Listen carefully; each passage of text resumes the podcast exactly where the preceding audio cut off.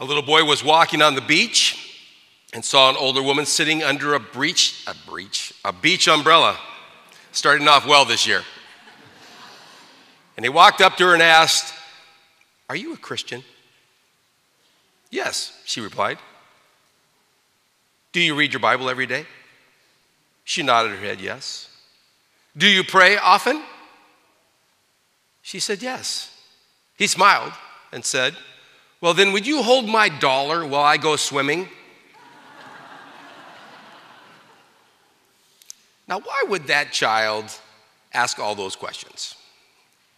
Because he wanted to know if he could trust this lady with his valuables. You know what? As I pondered that story, I thought, the world around us also wants to know this. Can followers of Jesus be trusted? Is the church trustworthy? Is this church trustworthy? And if those watching can trust us, well, maybe, maybe they can trust Jesus too. Paul's second letter to the Corinthians that we just heard Lisa read is written from Macedonia six months after the first letter to the Corinthian church in the year AD 55. The Corinthian church had been infiltrated by false teachers, challenging Paul's integrity and challenging his authority as an apostle. Because he had changed his itinerary from one long visit to two shorter stays, these troublemakers used it as an opportunity to suggest that his word meant nothing, that he couldn't be trusted. They even accused him of pocketing the collection they'd taken for the poor in Jerusalem. So, in this letter, Paul is, asks the Corinthians to remember, to think back and remember about his life and how honorable he had been, how he had preached an honorable message of salvation that was valid. Paul urged the Corinthians to prepare for his next visit by dealing with the troublemakers in their midst. And so Paul starts the letter offering thanks to God for giving him divine comfort in his troubles and expressing his integrity about his conduct. It is, in fact, a very intensely personal letter in which he clearly articulates his feelings and his faith, especially as he faced difficulties and disappointments. Paul wrote, As surely as God is faithful, our word to you is not yes and no.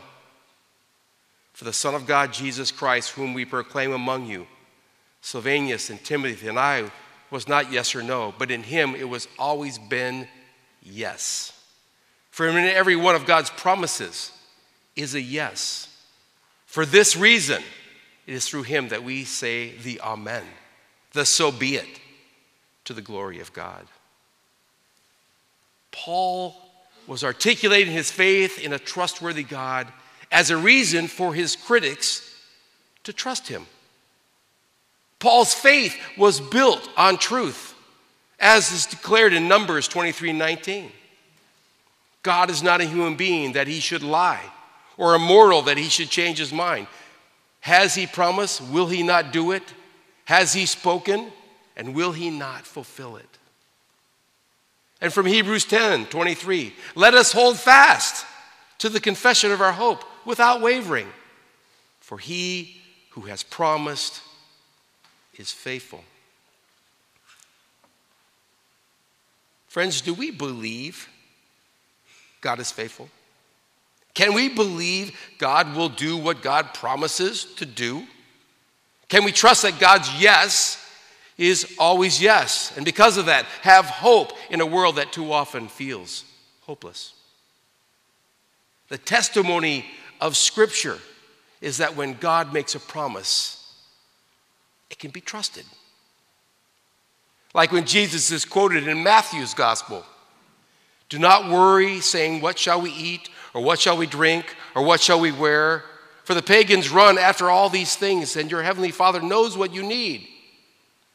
But seek first his kingdom and his righteousness, and all these things will be given to you as well. Hebrews 13 says, Keep your lives free from the love of money and be content with what you have, for he himself has said, I will never leave you or forsake you. Augustine of Hippo, an early church father, wrote this. I have read Plato and Cicero, sayings that are very wise and beautiful, but I never read in either of their writings, Come to me, all you who are weary and burdened, and I will give you rest. Take your yoke upon you, take my yoke upon you, and learn from me, for I am gentle and humble in hearts, and you will find rest for your souls. Those are Jesus' words to a world that's asking, Can you be trusted? If you have read the Bible, you know it's full of promises. According to one source I read this week, the New Testament has 750 promises. That's just the New Testament. And because many of the promises are repeated in different places throughout the Bible, they ascertained that there probably are actually only 250 separate promises. Only 250. Now you might say, if there are only 250 promises, the rest of those 750 verses are just repetition. They're just repeating the same 250. Why would God be so repetitive? You already know the answer. God is repetitive for the same reason parents repeat themselves over and over again. God is redundant so we pay attention, so that we get it, so that we understand, that we remember. Repetition is a valuable tool used to remind us of important things, isn't it? In high school, we called our woodshop teacher, Mr. Haney, Mr. Haney Haney because he would often say, I will not repeat myself, I will not repeat myself. and then we would say, Okay, Mr. Haney Haney. Mr. Haney would repeat himself, hoping that we would follow his directions and not hurt ourselves or someone else so that we would be safe. Okay, Mr. Haney Haney. God's promises are God's clear way of saying yes to us. Yes, we are loved. Yes, we are not alone. Yes, we have purpose. So I wonder are God's yeses compelling enough reason for you and I to say yes to God? Yes to God in Jesus yes to being in community with one another, and yes to meeting the needs and concerns of our neighbors. Church, we are not alone. We are not abandoned without help. We are the reason God has come to us in Jesus.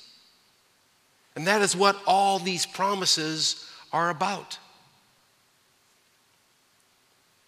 Thinking about the choir kicking off made me think about some of the wonderful anthems we're going to hear this fall, what we've already begun to hear. Some of the hymns that Tom played big for us today, so exciting. As I was pondering that, I thought of one of my favorite hymns, Great is Thy Faithfulness. Some of you know that hymn. Great is Thy faithfulness, O God my Father. There's no shadow of turning with Thee. Thou changest not, thy compassions they fail not. As thou hast been, thou forever will be. Great is thy faithfulness. Great is thy faithfulness.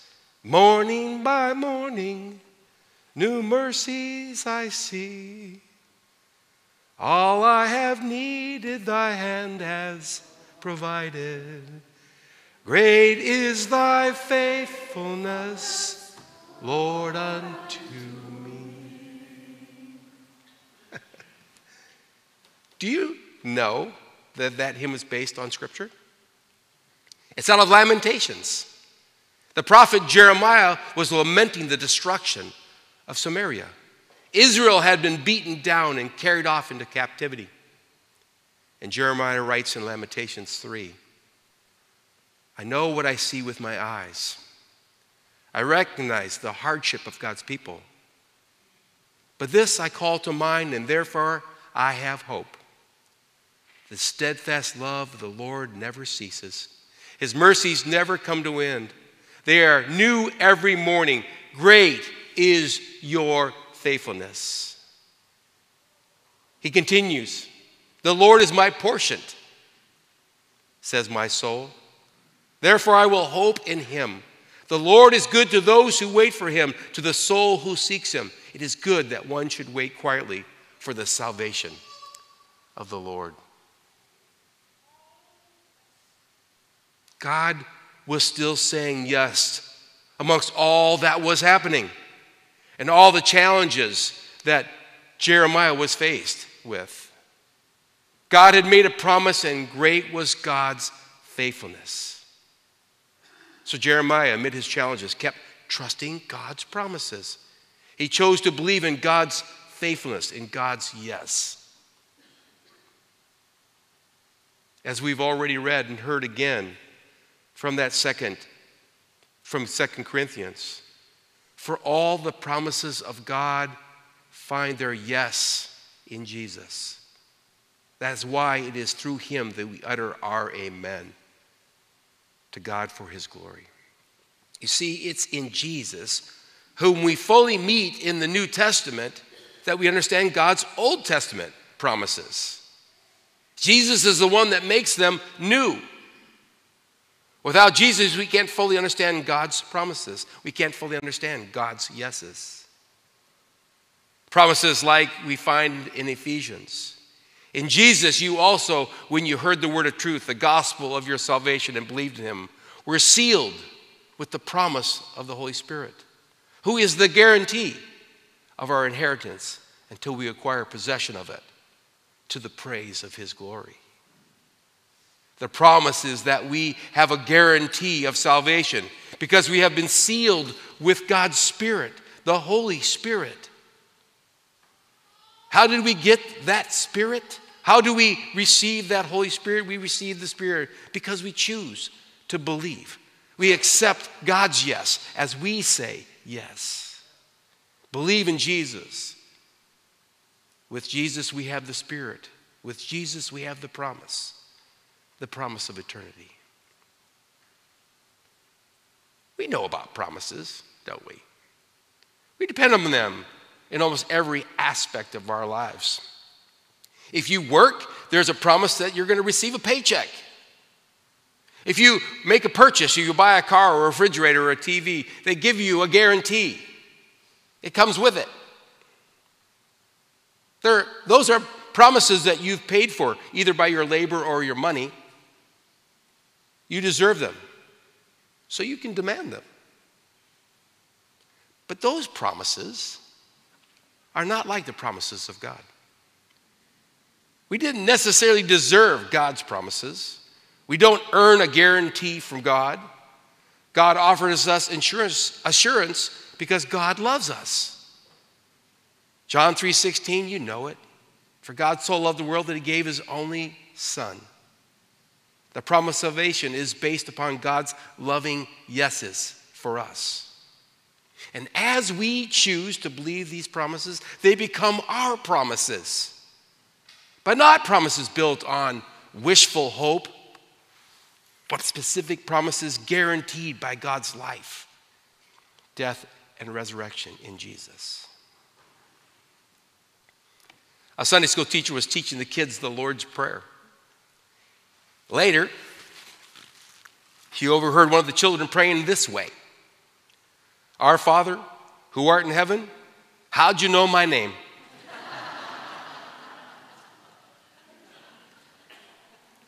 God knows your name. God knows it because God loves you and put the stamp of yes upon you from the very beginning of time. God's promises, God's yeses are reminders, a reminder of that. Her doctor said her detached retinas couldn't be repaired.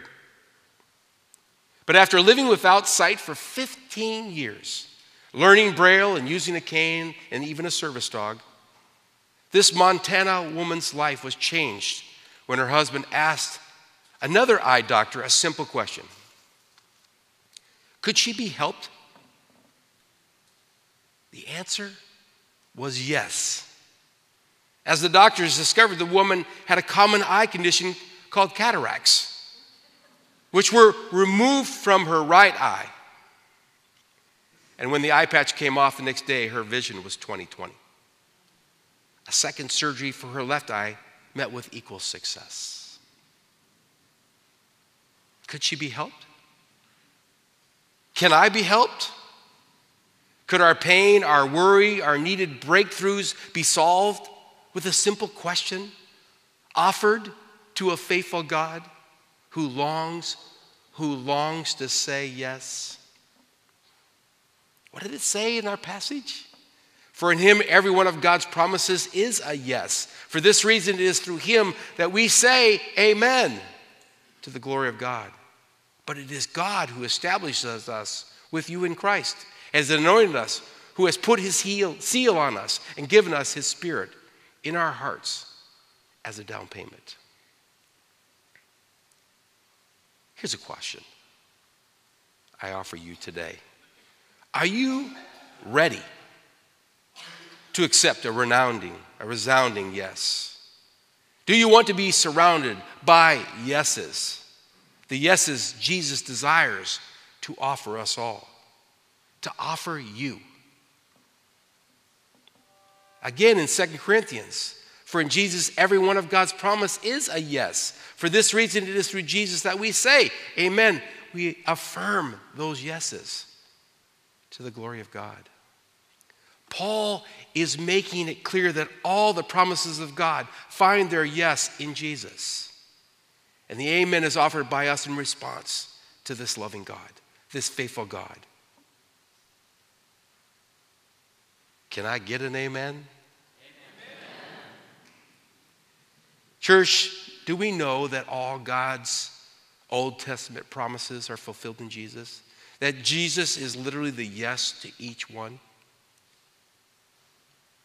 2 Corinthians 1 reminds us that it's God who has put his seal on us and given us his spirit in our hearts as a down payment that God has given us this promised spirit to remind us of the yeses. It's God who graciously put that sacred seal upon our lives. Paul states that in giving the Corinthians the spirit in their hearts, God has set their seal, set his seal on them. And friends, God has given that same Holy Spirit to each believer as a guarantee or a down payment of all the present and future yeses to come. The Holy Spirit is our guarantee, that voice inside us that leads us and guides us every day. It has promised to lead us every day until eternity begins. So, what's the question that you need to ask? For many of us, we just haven't asked the simple question that leads us to all God's yeses. On several occasions, Throughout Scripture, Jesus asks, What can I do for you? Do you want to be healed? Who do you say that I am? Do you love me? Friends, the game is rigged in our favor. As Isaiah 65 says, before they call, I will answer. While they are yet speaking, I will hear. It's rigged in our favor. God longs to say yes. What did he say? Before they call, I will answer. While they're yet speaking, I will hear. God doesn't require complicated questions from us to help us. God needs a yes. Just a yes. Or even an amen. A mom in a big red skirt walked up to the grocery, grocery counter and laid down two gallons of milk. There beside the register was the rest of her groceries. That everything? asked the man behind the counter, the man who owned that general store and waited on her every Thursday as she came to town to shop. He was a tall man with giant arms and a big smile. Yes, the woman replied, I think that's it. As the man began to ring up the order, a little face peered off from behind this woman's skirt. The man caught that little boy's eyes and smiled. Hey, why don't you get yourself a handful of suckers? Pointing to the big jar that's right in front of the cash register. The little boy's face retreated an inch behind the skirt. Oh, go on, the man said. Get yourself a handful of suckers. The little boy's face retreated another inch behind the skirt. The man laughed. Well, here, he said, putting his hand down into the jar, pulling out a handful of, stick, of suckers. At this, the boy came out from behind his mother's skirt, extended both hands to receive the treats from the store's owner. After the groceries were paid for and loaded in the car, the mom was ready to head home, but she first turned to her son. Why were you so shy in there? Why didn't you reach your hand in and get the suckers that he offered you? Her son pulled the cherry sucker out of his mouth, looked up at her, and said, Because his hands are bigger than mine.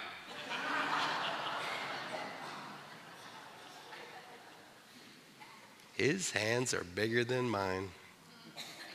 Why do we sometimes settle for just what we can fully understand or get our hands around when there can be so much more. So much more that we can experience from the hands of a faithful God who has made it known in Jesus. We can truly know all these yeses intended for us.